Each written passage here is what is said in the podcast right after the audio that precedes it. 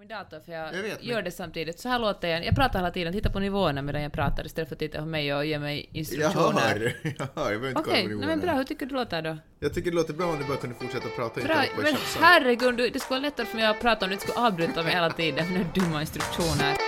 Du lyssnar på Magnus och Peppes podcast.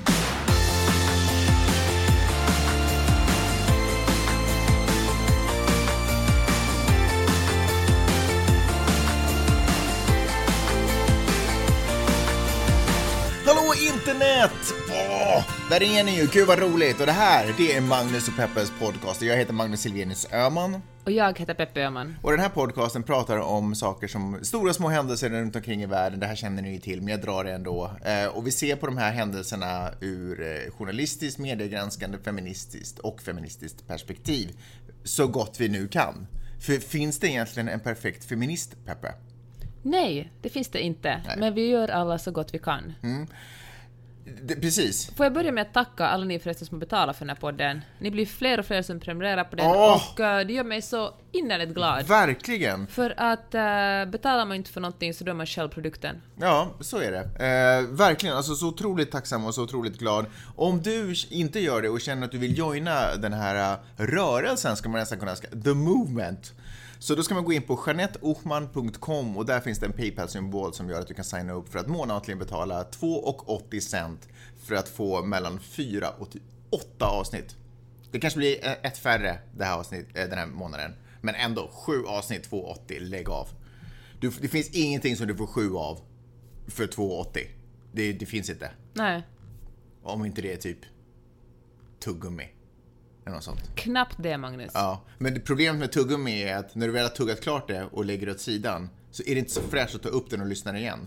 Eller och tugga på det igen. Sätta det i örat igen. Exakt, men med den här podden finns liksom kvar för dig att njuta av vilka avsnitt som helst och vi har ändå gjort nästan 200 avsnitt nu. Fattar du? Det är ju, det är ju värvet-siffror nästan. Ja, men det är faktiskt, jag tror Ja. att Kristoffer Triumf gjorde sitt 300 Ja, avsnitt. de firar ju det faktiskt med en eh, stor föreställning. Ska vi fira vårt typ 200 avsnitt eller någonting på... Ungefär med- när blir det då? Ja, det borde väl bli typ nästa år någon gång. Det är ju 20 veckor Kanske vi kvar så att säga. med Det är ett halvår eh, kvar liksom. Ja, ett halvår. Ja, kanske vi firar det med en stor liveshow i Finland, tänker Kanske vi jag. kan göra. Det skulle Ja. vara kul. Va- Varför just Finland? Det känns ju... Sluta vara en sån nej, men det Finlandshatare Nej, i den här nej. podden. Nej, men jag bara tänker, nej, alltså jag, jag, Hater. jag gör det gärna i Finland. Det var bara det att du stannade där, inte sådär, och kanske en i Sverige någonstans. Strunt samma, vi kan kolla på det lite senare. Ehm, kan vi göra.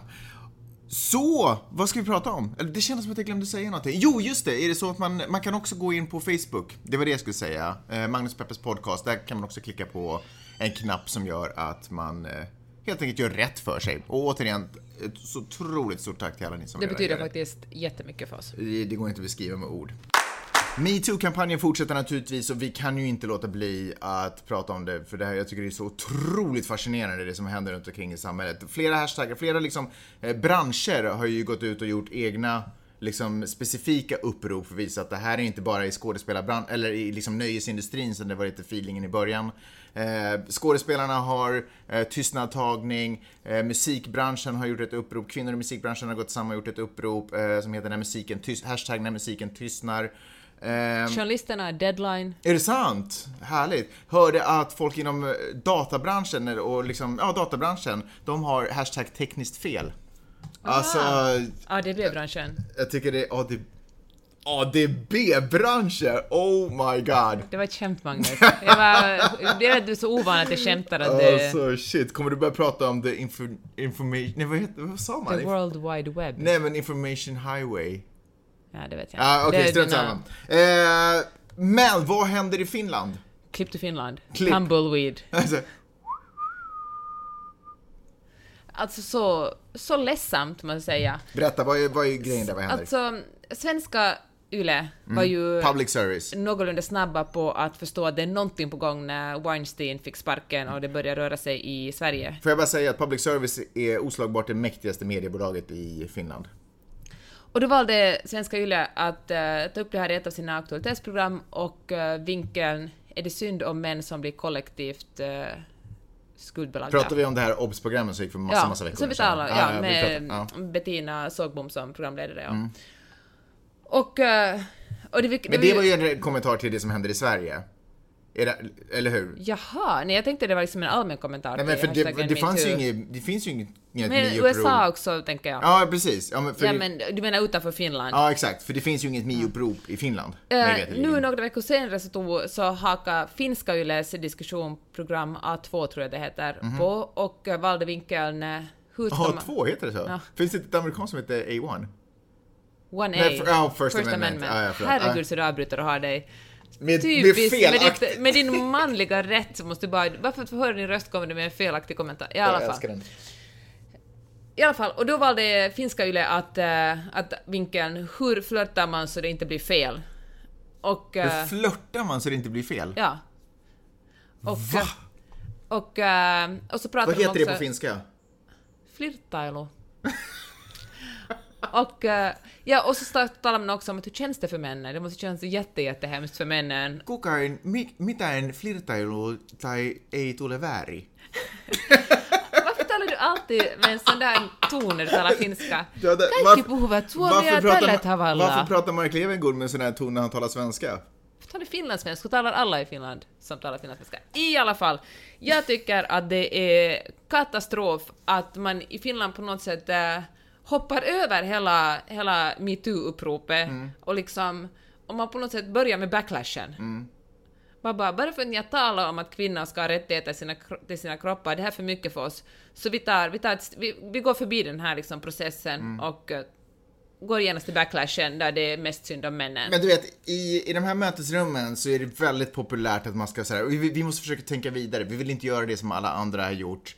Eh, och jag tycker att i många fall så är det ett bra tänk. Redaktionsmötena. Ja, redaktionsmötena. Den, precis. Och jag tycker i många fall att det är ganska ett, ett, ett sunt sätt att se på saker och ting. För att ofta så blir ju nyheter och, eller liksom Ja, man bara upprepar det som någon annan redan har exakt. sagt. Så man kan försöka tänka vidare, ta tanken vidare någonstans. Men nu i det här fallet så, om man liksom aldrig ens har diskuterat kärnfrågan i, i någon form av eh, produktion som man har gjort, så då känns det jättekonstigt att försöka tänka vidare. Plus att det här vidare-tänket är ju egentligen inte ett vidare-tänk, det är ju de facto ett bakåt-tänk. Exakt.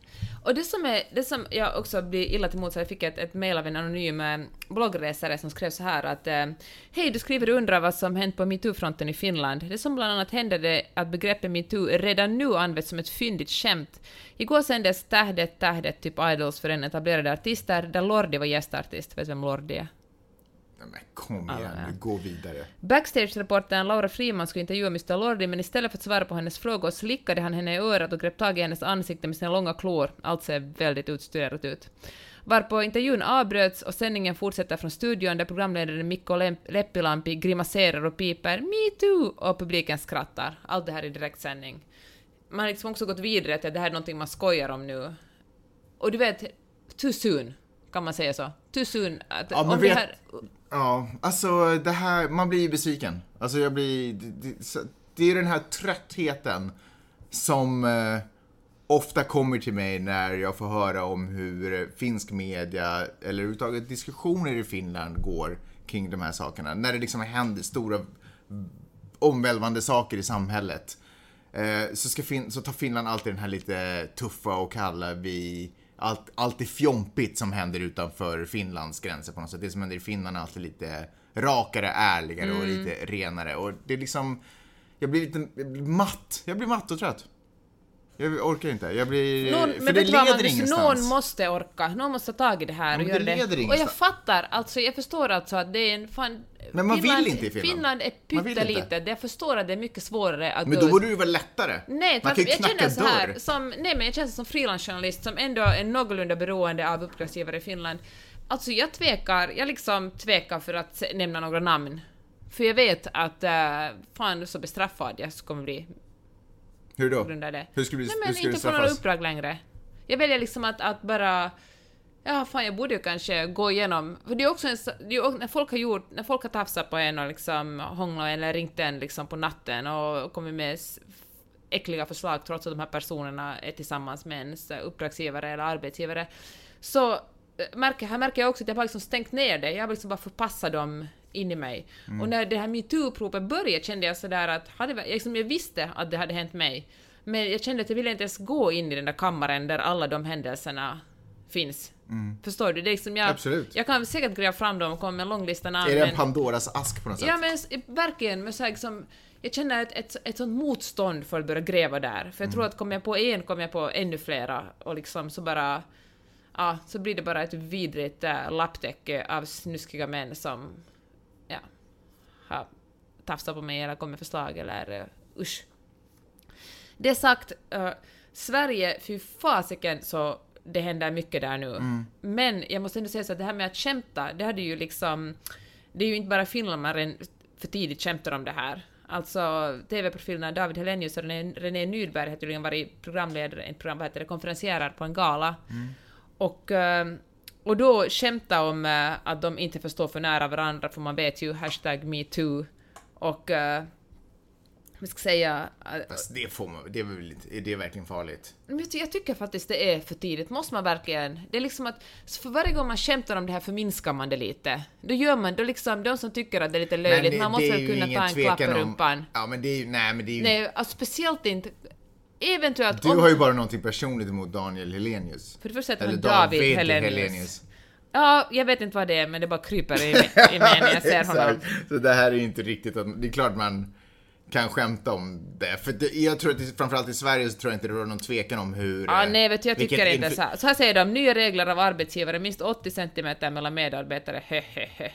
Vad fan, det, är det verkligen, finns det verkligen ingenting annat man kan skämta om just nu? Jo, men kolla här. Men det här kan jag till exempel tycka skillnaden med att man skämtar om det i Finland och att man skämtar om det i Sverige. För i Sverige håller man på med storstädning. Du är alltid på David Helenius sida. Nej, det här, det här handlar inte om eh, min sexuella relation med David Helenius. Men i Sverige man, håller man på med storstädning och det händer så otroligt mycket. Så därför så kommer skämtet i ett kontext. Eh, det är ingen som tvekar på, det är ingen som... Jag för att- tycker det är dålig smak. Nej men får jag bara säga klart, det är ingen som är såhär bara för att de skämtar är såhär okej jaha nu är inte det här på riktigt längre. För det är ju, det råder ju ingen tvekan om att det är. I Finland så gör man ju inte grovjobbet samtidigt. Så där är ju skämtet helt utanför kontext. Där är ju skämtet snarare ett där tittar man ju ner på fenomenet och det tycker jag kanske är det som gör att det inte... Alltså i Finland så går det inte riktigt att skämta med det. Nej, jag Så håller att faktiskt inte alls med dig. Jag tycker att Åtminstone två inte för kvinnor, eventuellt två kvinnor, eventuellt om Cissi Wallin skulle typ på scenen och skämta om det, kanske då. Men David Helenius som själv är, är en av... Uh, ah, fan, jag vet faktiskt inte, jag har ingenting, jag har ingen aning om. Han är kanske värd, han är, ja det kan vara att han inte gjort någonsin någonting mot en kvinna. Men jag tänker att han är liksom... Vad har du emot David? Nej men det, det är ingenting personligt, jag känner inte honom. Det är Nej. superpersonligt! Men jag tycker, så står det, här står att, att under den här, en av de här, jag läste en, en, en krönika, eller en, av en Mimmi Sköldberg, en kvinna som har gått på den här galan som de var programledare på, eller konferenser- konferencierare Men på. herregud. 10 till 12 skämt på ämne blir det innan middagen är över. Fan, ja nej, jag tycker att det inte är rumsrent. Plus att den här jävla David Helenius, han... Att skämta om det är på något sätt också ett sätt att vaccinera sig mot det. Han bara, jag är så safe, jag är så... Jag kan, jag kan, jag till och med skämtar om det här. Ah, nej, jag, jag säger att det, det är osmakligt och det är inte för att feminister inte skulle ha humor som jag säger det här. I det kommande avsnittet av Lilla Lördag så kommer ni höra Anna och Anita prata också om eh, metoo. Och en grej som Anita tar upp där, jag vet inte om jag ens får göra, är det okej att göra det här? Bara för att jag klipper podden så vet jag ju vad de pratar om. Tänk om, Det är okej, det är okej. Men tänk om Anita så här hör av sig och bara, förresten jag vill att du ska ta bort den där delen. så jag sitter och berättar att det är det här som kommer hända. Anywhos, jag skulle inte vilja gå in på detaljer vad de pratar om så, men eh, Anita tar upp en eh, intressant tanke. Nämligen, blir moraliskt förkastliga handlingar någonsin preskriberat? Det vill säga så här, nu växer, ju- nu har vi ju nått en, en ny form av medvetande. Det har blivit otroligt mycket tydligare att eh, våldtäkter inte är enstaka Sexuella trakasserier, våldtäkter, sexuellt ofredande inte är enstaka fall och utförs inte av specie, en speciell sorts man. Jag, jag tycker att det är liksom... låt, mig, låt mig säga så här. Man är jäkligt envis om man håller, håller, fast, om man håller sig fast vid den bilden. Eh, vid den världsbilden. Eh, men tiderna, tiden går ju, saker och ting förändras. Idag har vi på något sätt justerat den, moral, den moraliska visaren, Kompassen. kompassen, justerat den lite, eh, kalibrerat den lite. Backar vi bandet 20-30 år så såg ju naturligtvis, eh, om vi bara till exempel tar det svenska samhället, så det, för jag vågar inte ta finska samhället, men det svenska samhället, så, så, så såg det annorlunda ut. Eh, Då var kompassen lite mindre fin justerad. Så frågan är, saker som händer då, kan man, är det schysst att dra upp en sån händelse i, i dagens sken och vara sådär, "Ah, hur kunde du göra så? Till exempel om man eh, pe- påpekar liksom någonting som en person har gjort eller något sånt där. Vet du vad, först när du sa det här Mm. kände jag, Förstår du dilemmat? jag förstår det, och då tänkte jag sådär, äh, bygons liksom. Folk Let bygons be bygons Ja. and so on and so on. precis vad jag tänkte säga. Vet du, så här, det här är min spontana, inte så smarta tanke. Fan, han var kanske full och på den tiden var det en annan tid. Det var min... Det var då det liksom. Nu, nu börjar vi från en, en liksom en, på nytt. Nu, nu liksom glömmer vi det som har hänt och liksom skärper oss. Men eh, sen tänkte jag lite vidare och fan, alltså... Nu vet man ju att det är fel. Om man... Om man eh, Eller? Alltså, ja, om man tvingar sig på någon, någon säger nej om man ändå har sex med den personen. Våldtäkt har ju varit våldtäkt väldigt länge, men det beror ju men på att alltså den kompassen var där. nej, alltså våldtäkt inom äktenskapet till exempel, jag tror det var på 80-talet som det blev förbjudet. Ja, är men precis, men det är ett bra exempel. Ja. Så det upplevde ju kanske Min- aldrig mannen som fel. Han upplevde det som sin rätt.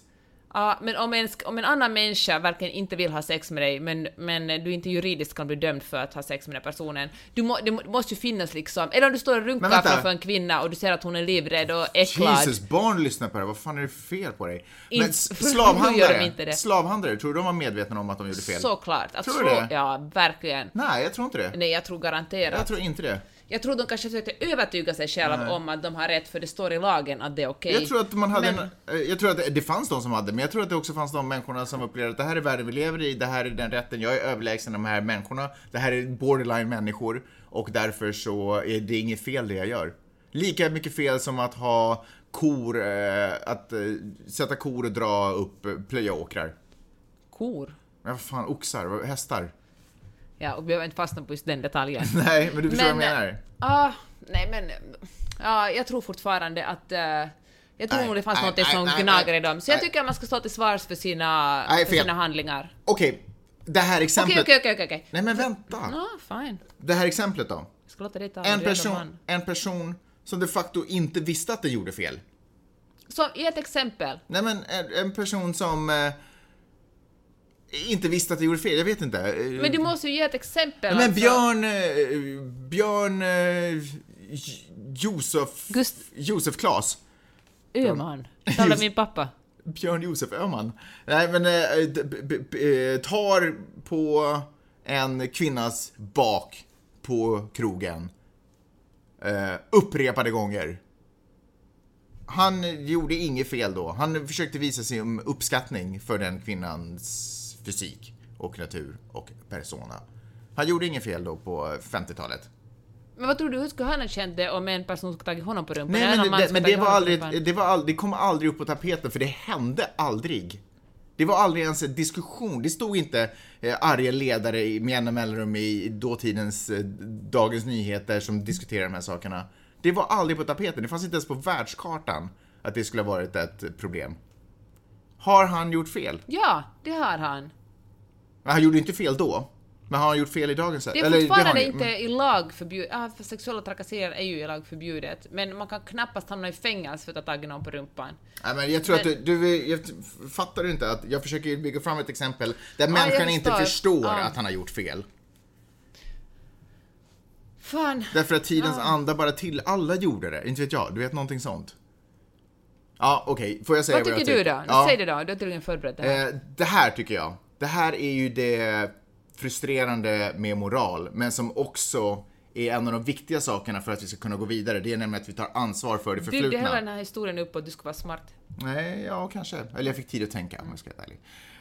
Eh, det, för att vi ska kunna bygga vidare och för att kunna fortsätta arbetet med att finjustera och kalibrera den här moralens kompass så är ju otroligt viktigt det att vi tar ansvar för det förflutna. Och då, för att vi ska kunna ta ansvar för det så måste vi ju lyfta fram det. Och vi måste peka på dem på situationerna, exemplifiera dem när det har gått fel. Och sen kan man ju eh, jag menar, det är klart att vi idag måste fördöma slavarna och ty- eh, slavägare och tycka att, att de människorna med namn var, betedde sig vidrigt liksom. Det är klart att det finns eh, liksom på sätt och vis förmildrande omständigheter för att det var en så tiden var då eller vad det nu kan vara. Men vi måste ju fortfarande titta på det. Vi kan inte låtsas som att det var okej okay och det var bra bara för att alla tyckte det. Det är ju lite, alltså andra världskrigets nazister, det är ju inte liksom okej okay och bra att vara nazist bara för att alla var det då. Så kan det ju inte vara det. Så jag tror att det är en otroligt viktig del att vi liksom vi erkänner det som har hänt, tar ansvar för det, det som har hänt, för att sen kunna gå vidare. Så om du frågar mig, kan eh, moraliskt, oförkast, nej, moraliskt förkastliga saker någonsin preskriberas? Så nej, vet du vad, det där cashet töms inte. Den sitter kvar i, man kan alltid gå tillbaka och kolla vad folk, hur folk har betett sig. En, en, eh, kanske, det, det kan ju fungera som inspiration. Försök vara så bra som du vill att folk i framtiden ska minnas dig. Jag är ju en stor spelare av Wordfeud. Ja, det är Herregud så, så många år du har hållit på med Wordfeud. Ja, så skönt. Man ligger och tittar på en film och ska man spela lite samtidigt. Sjukt. Men med... Vad är det bästa ord du någonsin har droppat i Wordfeud? Minns inte, men alltså jag har fått några riktigt feta hundrapoängare. Otroligt tillfredsställande. Man får ut alla brickor samtidigt. Mm. Otroligt tillfredsställande. Men Wordfeud är ju liksom... Det är ju ingen sexapp om vi säger så. Ingen sexapp? Nej, det är ju ingen, det är liksom inte Tinder eller, eller liksom, eller Grindr Åh nej, eller jag är rädd för vart det här är på väg nu. Men vet du hur ofta det kommer män? Sexuella inviter, Ja. hur, hur kommer de? Kommer de så här som ett ord? Man bara, Nej. det här var ett konstigt ord. Nej, det är alltid samma sak. Man kan, ju, man kan ju chatta lite där. Ah, okej. Och det kommer ett sådant hej. Och du känner en sådär, nej. Kan du inte svara det då? Ja, ofta gör jag det. Åh, nej. Och så man sådär att kanske det, kanske det inte liksom, kanske det inte är någonting. För det, man, jag spelar med många kompisar också, då pratar, håller på och småpratar medan vi spelar. Mhm. Kommer du från dem också? inte sexuella inviter. Och, eh, och så kommer det alltid sådär, ja, vad gör du? Och så är jag sådär, ska jag nu avsluta det här eller ska jag bara, eller ska jag bara liksom fortsätta? Och så kan jag vara sådär, hej hej jag är 83 eller hej hej jag har liksom familj och barn. Skriva någonting väldigt eh, så, osexigt. Inte för att det är något fel på 83-åringar eller familjemödrar, men i alla fall sådär att jag är inte available. Och så kommer den där, Tack för din världsbild, för inblicken i ditt huvud. men... Uh, har du någon fin bild du kan skicka? Var bor du? Vad har du på dig? Alltså så... Och det känns så... Och det är världens... Det är liksom inga... Det är inga dickpics jag får precis, för man kan inte skicka bilder där. jag tänkte Men- fråga, kan man få det? Men det är ändå... Det känns ändå som ett sånt jävla... Ja, det känns så smutsigt. Men vänta, är det här fan- din hashtag metoo? Nej, det är det faktiskt inte, men det, bara, det slog mig bara häromdagen att jag tänkt sådär att fan, typ boys will be boys, såna är ju män. men så tänkte jag att men vad i helvete är det för sjuka människor som till och med raggar på Wordfeud? Vad är det, vilken människa gör det? Fast all, alla, så här självhjälpsböcker uppmuntrar ju att gemensamma intressen är där man kan försöka få kontakt. Det där Du vet, laga matkurser, spanska Ja, kurser. men om vi säger så att ett gemensamt intresse är inte sex med främlingar. Nej, men Det är gemens- därför jag spelar Wordfeud. Nej, men, men gemensamt, ni båda gillar ju uppenbarligen, alltså helt ärligt. Och de jag lägger att, ju aldrig några ord faktiskt heller. Gör de inte? Nej. Jaha, de går Eller bara in så lägger de bara sådär, vet du, in.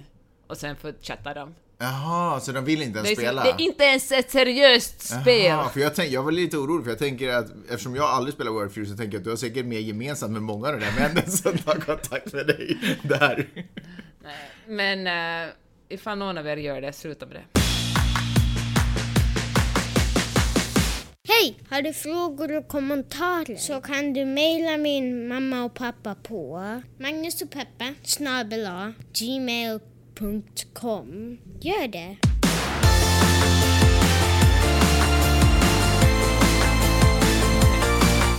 Nu när jag hörde min underbara lilla son Vidars röst här i gingen så kommer jag att tänka på den här fantastiska grejen som han fick igår. Fan, vi borde bli sponsorerade av dem. Ja, egentligen. Eh, det här är alltså en eh, telefon som bärs som ett armbandsur. Jag tror att den också kan säga vad klockan är om jag ska vara helt ärlig. Men den har i princip en knapp och eh, man kan ringa den och då kan han trycka på knappen och så svarar han. han kan också, man kan också lagra några kontakter. Det här är något som jag sköter, har kontroll över eh, via en app då. Så kan jag kontrollera vilka telefonnummer han har förprogrammerade i sitt armbandsur. Och så kan han då liksom välja mellan de här olika, om han vill ringa upp till exempel mig eller dig och så trycker han bara på knappen och så ringer han upp vår telefon. Plus att den naturligtvis har en GPS i sig så att jag hittar honom var han än befinner sig på skolgården. Alltså, jag älskar faktiskt. Han har bara haft den typ i några timmar och jag älskar den redan. Jag har inte ens hunnit installera appen och jag älskar den redan. Eh, Vi pratade med varandra hela vägen upp till skolan. när jag Är följde honom. Alltså den är så bra. Jag har inte sagt vad den heter för vi är inte sponsrerade av den, men ni måste kolla upp den här produkten för den är verkligen, den är fasiken grym alltså. Har du gjort det redan? Ja. Så, med namn och alltihopa? Ja. Okej, Tiny Tell heter den. Superbra. Eh, kommer de med ett litet simkort förstås så man kan ringa den. Alltså, så jäkla grym. Så glad. Vi går vidare. Uh, Cissi Wallin la ut en uh, instatext som hon hade fått där det stod så här, uh, at Cissi Wallin. We backed you during Me Too both on social media, in comments, sharing words of encouragement. Where are you now? Are you speaking up for us as we did for you? Och uh, Vem, vem kom det ifrån? Uh, jag vet faktiskt inte exakt vem det var, men det är ingen skillnad. Men uh, det här tycker jag är ett typiskt tecken på att när man gör någonting ska man göra allt. Står du nu, eftersom Cissi på många sätt har varit frontfigur i den här metoo-rörelsen, så ska hon samtidigt... Då är hon liksom en dålig människa om hon inte också gör allt annat, om hon inte också lyfter liksom eh, problem, vilket hon också delvis gör med liksom problem med rasism eller problem med, med dagvård eller problem med liksom... Bevarandet av noshörningar Nej men och... precis. Och... eh, ja, och det känner jag igen det där, inte i samma utsträckning som Sissi, men att man ska på något sätt... Uh, gör man en bra sak och lyfts man upp så då blir man samtidigt eh, ofta klandrad för att inte lyfta upp alla andra bra saker också. Det där är ju svårt, för det är klart att eh, samtidigt så tycker jag att det borde ju finnas ett, att man stöder varandra i bra saker och om man ändå har en röst så är det ju fint att man kan utnyttja den. Men jag fattar också att det är omöjligt för dygnet har bara 24 timmar. Precis. Och helt ärligt så en av de saker som som är magiskt med, vår människor, med oss människor är ju det här hur vi kan brinna för någonting. Och då är det ju bra om man lägger den glöd man har på det som man verkligen brinner på istället Men- för att försöka sprida ut den här kolsörjan. Eller istället för att brinna för att be andra människor ta tag i ens, Mm. i ens eh, upprop. Nu fattar jag ju att Cissi är en människa som har jättemånga följare och en jättestor plattform. Mm. Men jag upplever kanske ofta att, att många människor som eh, ja, men brinner mer för att korrigera än för att Ja, göra det är själv. sant. Och vad är det för typer som, som stöder någon annan som, för att de förväntar sig en Ja men gentjänst? precis, är det ju är också, bryr dig inte så mycket om metoo, bryr dig mer om att eh, Ja men precis, du ska få en gentjänst. Ja. Så jag skriver jag Cissi, men jag är ingen vandrade public service tombola. Jag förväntar, mig min, jag förväntar mig minst lika mycket krav på män som har många följare, att man går på deras inom citationstecken, brist på engagemang i fråga X och fråga Y. Men det kommer såklart aldrig att hända. Och det är ju faktiskt sant, att jag tycker att det här att vara en förebild och vara god är ofta något, är något som faller mycket oftare på kvinnor. Liksom, jag menar, Alex och Sigge kanske inte brukar få så jättemånga krav på sig att de ska stå upp för, för metoo eller för, eh, för eh, rasifieras, rätti, rasifierades rättigheter eller för mindre dagisgrupper eller för veganism eller vad som helst, utan eh, de får göra sin grej och, och de som lite engagerar sig Fast jag är ganska säker på att de får många förfrågningar, men jag tror att de bara ställs på ett helt annat sätt. Utan krav. Jag tror att krav är liksom mer det här nyckelordet. Skitsamma, i alla fall så tycker jag att man ska komma ihåg det här att dygnet för alla människor har bara 24 timmar. Sen, ja, om det är något som man brinner för så brinn så mycket så ni kan göra skillnad. Och verkligen supporta dina medmänniskor, men gör inte det för att de ska supporta dig. En av mina första och bästa kändisspottningar här i Los Angeles var Lena Dunham. Så typ Tim Roth räknas alltså inte. Fine. Tim Roth Men en, du första. sa en av dina första, bra. Gracias Madre West Hollywood, otroligt starstruck. Det var ju Girls, Girls ganska nytt och hon var liksom den hetaste författaren och eh, regissent, kanske inte författaren men alltså manuskribenten. Ni fattar i alla fall vad jag menar. Och uh, nu uh, så har det varit mycket kontrovers kring henne. Hon säger saker och folk blir arga och så ber hon om ursäkt. Hon har sagt i sin podcast att hon önskar att hon hade gjort en abort och då blir folk så att Va, varför önskar du det? Och så måste hon be om ursäkt för hon sa det i solidaritet för att hon önskar att hon skulle haft den erfarenheten och så blir det bara jättekonstigt. Och uh, så har hon sagt att, uh, nu kommer jag inte ihåg vilket av David Beckhams barn som satt bredvid henne på någon slags Met-dinner och sa hon att, att hon kändes lite kränkt för att han verkar så ointresserad av henne för att alla andra var smala och snygga och hon inte hade en, en normativ kropp. I alla fall, det, vi lägger upp den här texten på det, det står exempel på saker hon har sagt och bett om ursäkt för, lägger upp på Flipboard-sidan. Det senaste är att eh, en av eh, manusförfattarna på Girls har blivit anklagad för att ha eh, begått sexuella övergrepp på en, på en annan manusförfattare. Han är, han är kring 40. Han är? Jaha. Och, nej, alltså han som har begått den. Ja, jag trodde det bara var kvinnor som skrev på den här. Varför det? Eh, För att jag trodde att det var så Lina Dunham jobbade. Ja.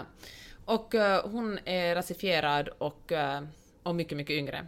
Och, eh, och när hon kom med de här anklagelserna så gick Lina Dunham ut och sa att hon tycker att metoo-kampanjen är otroligt viktig, och, men det finns 3% av alla kvinnor som anklagar någon för våldtäkt eller sexuella övergrepp ljuger. Och hon tror tyvärr att den här personen som anklagar hennes manuskript för, en, för övergrepp är en av dem.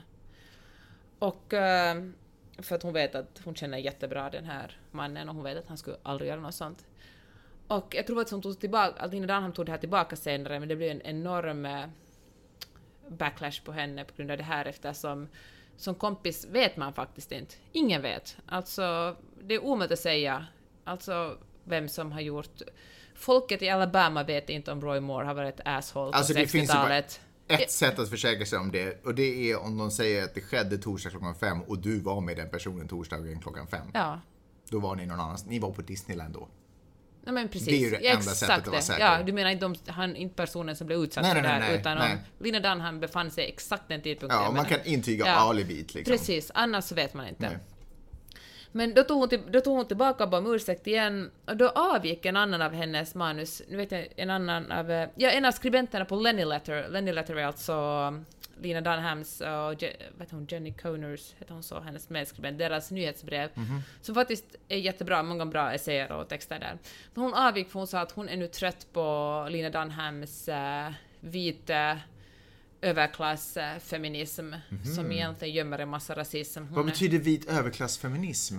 det betyder Spännande att begrepp. man eh, inte har, eh, eller övre medelklass, att man inte har något perspektiv, man ser, har ingen liksom intersektional, intersektionalistisk intersektionalitet. Gud vilket svårt ord, men Ja. ni vet. Man, har inget, man eh, tänker bara på att det ska gå bra för en själv och ens grupp och man fattar inte att det finns folk som har dubbelt så mycket problem eftersom de inte nog med att de är kvinnor, de är också rasifierade eller de har en, en funktionsvariation eller de han, eller de är kanske inte cis-personer, eller de har en annan... Du vet vad jag menar? Ja. Är, Får, jag, får, jag, får jag bara fråga, eh, liksom, eh, klämma in en annan grej? Kan det vara så att vit överklassfeminism också handlar mer om att, den individ, att det ska gå bra för den individen? Förstår du vad jag Ja. menar? Att det inte är ett solidaritet... Det är Ja, inte, det, är inte ett solidariskt tänkande. Nej, precis. Ja, eller ja, Liksom- för en själv och för ens grupp liksom. Att man är, och jag tror att det kanske... Alltså menar du gruppkompisgäng då, eller vad menar du grupp? Nej, jag tror jag menar alla, Alla i andra samma... överklass. Ja, såna man ser liksom bara sig, man ser bara sig själv och uh, Ja. utan att ha liksom intersektionalistiskt perspektiv Ja. så att säga. Men man skulle till exempel aldrig göra saker som kanske i princip är dåligt för en själv men som kommer vara superbra för det stora hela. Precis. Nej men exakt. Och så skrev den här... ehm, Intressant. den här författaren på Lenny Letter som du hade avgått, eller skribenten, skrev att hon uh, umgicks i samma i utkanten av samma gäng som Lina Dunham när de pluggade tydligen.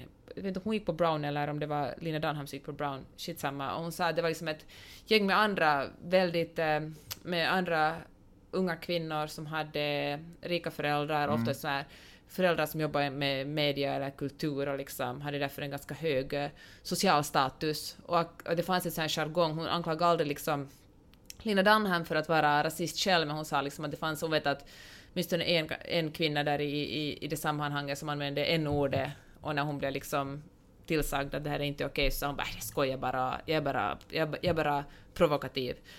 Det är förresten intressant det där med att jag, bara, jag försöker bara provocera och röra om lite, ofta som män alltid använder när de kommer in i feministiska diskussioner och säger någonting sexistiskt eller rasistiskt. Och deras försvar är att jag vill bara röra om i grytan lite, som om det skulle vara en ursäkt för att vara sexist eller rasist. Och, eh, men hon gick liksom väldigt... Och som om diskussioner behöver grytomrörningar. Alltså Ja. det är liksom... Du gör ingen en tjänst. Förutom Nej, att du vill höra din egen röst. Men om man inte egen text. försöker laga någonting så ska man inte heller försöka, så ska man inte vara där. Nej, om man inte precis. försöker fixa det. Ja, skitsamma. Ja. Men... ehm, alltså du fick mig det här... allt det här texterna har jag samlat på vår Flipboard-sida, men då tänkte jag så här att först... eh, min första reaktion var igen så här, jag berättar alltid min dumma första reaktion och sen försöker jag liksom smarta till mig lite, men jag tänker så här att min första reaktion var att eh, att fan vad hårt folk går åt Lina Dunham. Alltså hon ber om... Så hade be- du inte tänkt om det var David Helenius som hade skrivit det där. Så skulle jag jag inte tänkt om David Hellenius, Nej. nej. Men eh, sen tänkte jag sådär, fan, hon är verkligen otroligt privilegierad och hon... eh, Så hon förtjänar det, eller hon borde kunna ta det? Nej, eller? jag tycker det är bra att hon, ber, att hon liksom, hon kanske borde, hon borde kanske gå en kurs i intersektionalitet och se sina egna privilegier och vara ännu noggrannare med vad hon säger. Och inte på något sätt gömma sig bakom att hon är den här lite crazyga konstnären som som bara, plopp, som bara slänger ur sig saker och sen ber om ursäkt och så var allt glömt. För det blir ett mönster i att man bara säger att man säger dumheter så... Ja, så jag tänker nu, hon är, för att hon är en, jag hatar att kalla folk förebilder, det är svinjobbigt, alla är bara människor, men är man, har man den positionen hon har så är hon vare sig hon vill det eller inte en förebild för jättemånga och med förebild, och är man det, har man tagit sig så, jobba upp sig till en sån plattform så måste man ha lite ansvar också. Ja, men alltså, här- om man har kämpat för att få höra så kan man inte bli sur för att man blir hörd. Nej, precis. Men exakt. Och då tänker jag så att istället för att säga att vi inte borde sätta så mycket ansvar på kvinnor, så tycker jag så att vi borde sätta, fortsätta med det, att folk som, som hörs borde känna sitt ansvar. Men det gäller också män. Istället för att liksom se mellan fingrarna på kvinnor, tycker jag att vi borde se mindre mellan fingrarna på män som med stora plattformar som säger och gör dumma Jag tycker saker inte och du ska döma dem skifta strängare. fokus till männen nu, jag tycker du ska fokusera på kvinnornas liv. Kan man vara rasist och feminist? Det tror jag absolut. Det är ju en jättekonstig kombo. Men jag kan samtidigt nu när du pratar om det här vita, eller den här rikemansfeminismen, så då kan jag verkligen se det, hur de egentligen inte har en känsla för eh, rasifierade grupper och deras liksom... För en, en, en svart kvinna har ju naturligtvis det tuffare och tyngre, åtminstone i det amerikanska samhället och garanterat också i... Var en svart, äh, vet du, gay kvinna till Ja. exempel. Ja, nej alltså... Eller trans, jag menar... Ja. Jag tycker att det alltid är bra att granska sina egna privilegier. Verkligen, verkligen. Superintressant Peppe, bra. Hör du, bara eh, kanske det sista på metoo. Eh, författare, vad fan heter han som skriver Arn? Kom igen nu. Jan Guillou. Jan Guillou är ju Jag ledsen. älskar att det var Arn och inte Hamilton till exempel som Jag älskar ju, som... jag skiter i Hamilton, jag älskar Arn. Eh, Jan Guillou är ju ledsen för att han, eh, han, han kan inte krama tjejer längre. Nu när han till exempel hälsar på dem eller det kanske är deras födelsedag eller... Låt mig spela världens minsta fiol. Eller, eller de kanske till och med säger hej kan jag få en kram? Och han bara "Ah, sorry, Sorry. jag skulle gärna vilja. Så han, eh, han är upprörd över det. Vad, vad känner du? Du vill spela fioler för honom? Jag känner att det är så otroligt... Jag blir full i skratt samtidigt som jag tycker att det är otroligt tragiskt att män får panik för att deras, deras eh, inte handlingsutrymme, men kanske handling... Att de, att de känner att deras handlingar plötsligt blir begränsade och det är därför det är synd om dem. Jag undrar också... Alla kvinnor som har sagt åh hoppas han inte tar mig på brösten, hoppas jag kan gå hem Ja. utan att någon följer efter mig, jag heter taxi istället. Eller hoppas att eh, chefen inte är uppe och blir full och sätter handen på min rumpa på festen. Alla kvinnor genom alla år har känt så här. Och nu är männen sådär jag får inte krama någon mera. Ja. Nu vågar man knappt hälsa på någon längre. Och man är sådär att really liksom. Jag undrar också varför, varför berättar, varför, alltså, tror de att jag bryr mig? Alltså, är det här någonting som är på min agenda? Att huruvida Jan Guillou får krama eller inte krama? Och vad är det de upplever att världen kommer sakna? Alltså, kommer det lägga, ska, vi, ska jag nu gå och köpa ett fång med rosor och lägga dem vid hans dörr för att vi kommer att ta farväl av de kramar som han hade De utdelat? uteblivna kramarna. Ja, alltså det här är ju ingenting som... Alltså det är så konstigt. Varför tar han ens sig tid, sätter sig ner vid, min, vid, sin, vid, min, vid sin skrivmaskin och skriver de här orden om att han inte får krama, eller att han inte längre kramar kvinnor? Skit, alltså så ointressant. Skriv en ny Arnbok. Men- Vad hände efter? Vad hände efter? Du var väl den här skattetecken, lilla vän, sätt dig ner och skrev en ny armbok. Men hör du, eh, alltså jag tycker att det är ett jättefint exempel på män som verkligen inte riktigt fattar vad metoo handlar om. Ja. Som inte liksom, jag tror inte han har fattat på vilket sätt, hur, hur många kvinnor, på alla sätt som kvinnor, liksom, kvinnors liv begränsas på grund av rädslan för vad män ska göra med, med dem. Eftersom han tycker att hans liv nu på något sätt har blivit begränsat som han inte vågar krama kvinnor. Sen känner jag också sådär att om man inte riktigt vågar krama eller hälsa på kvinnor eller pussa dem på kinden, kanske man gör det fel då om man är rädd att... Kanske man liksom inte... Då är det ju helt sunt att man tar ett Ja. steg tillbaka och ser över lite hur man kanske kan börja liksom pejla läget på ett helt annat sätt. Bara, Är det okej? Vill du ha en kram? Gud vad kul att se dig, får jag en kram? Om du känner att den andra sätter upp två handflator mot ditt ansikte, fortsätt inte. bakåt, ja. Fullfölj inte. Backa, skit i det. Jättekonstigt. Tänk så många, tänk så många problem människor har. otroligt fascinerande. Icke-problem som människor har. Jag tänkte att vi skulle avsluta den här uh, sändningen, Nej, det här lilla avsnittet med lite amerikansk politik. Det ser man. Är du med?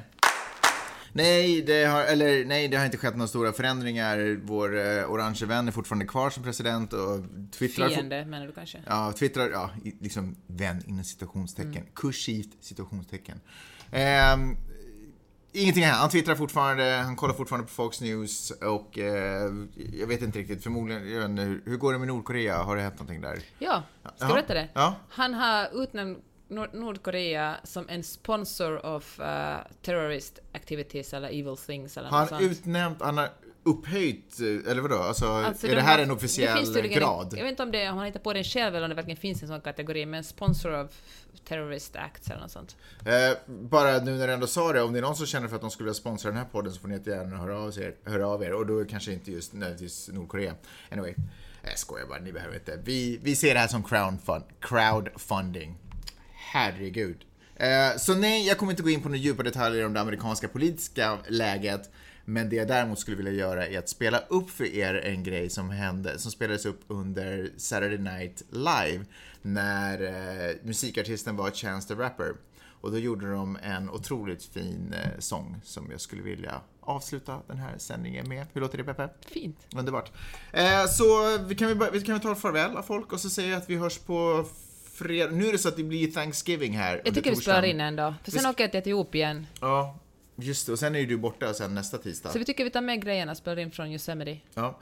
Jag tog med mina grejer. Me Vet du vad vi ska fira Thanksgiving med? Nej. Om, du, om någon för fem år sedan sa att du skulle fira, eh, fira Thanksgiving med en jättefull Erik Prytz, vad hade du då sagt? Då har jag sagt, eh, sen efter det så kan jag dö. Så är jag. Hörni, tack så hemskt mycket för att ni har lyssnat. Det är så otroligt roligt att, att få era glada utrop. Fortsätt gå in på Facebook, skriv. faktiskt, ni är magiska. Magnus och gmail.com. Eh, Det är så himla roligt. Och ser ni oss på gatan, kanske du bor här fortfarande, vem är du i Compton? Hör av dig! Hör av dig du som är i Compton! Eh, ser ni oss på gatan, säg hej, det är så himla roligt. Eh, och här då som sagt, eh, Chance the Rapper med övriga SNL-crew. Eh, en, eh, en hyllningssång. This time of year, I get thankful, baby. Thankful for you. But now you're gone, and I don't know what to do. You were so intelligent, you were so strong. Waiting my whole life for you, so damn long. And now I see you moving on, and I'm begging to come back home. And every night, I turn the TV on and cry. I cry, I cry. say why I feel like we're all gonna die. So come back, Barack.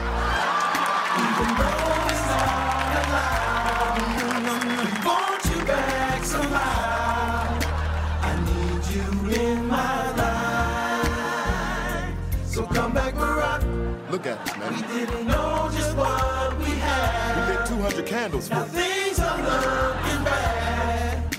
Like really bad, like World War bad, like nuclear bad. Sweating through my damn So come back, Barack. I see your hand gliding, living your life. Dropping your daughter off at college with your wife. And y'all look so damn happy, and you deserve it, yeah. But I'm a selfish man. And I know there's other Democrats, more than just a few. But when I think of change, the only change I want is you. I'm in hell, dreaming about you and Michelle. I'm dreaming, baby. So come back, Barack. Come on, man, we out in the rain. Don't leave us here alone. It's definitely too cold to be rained on.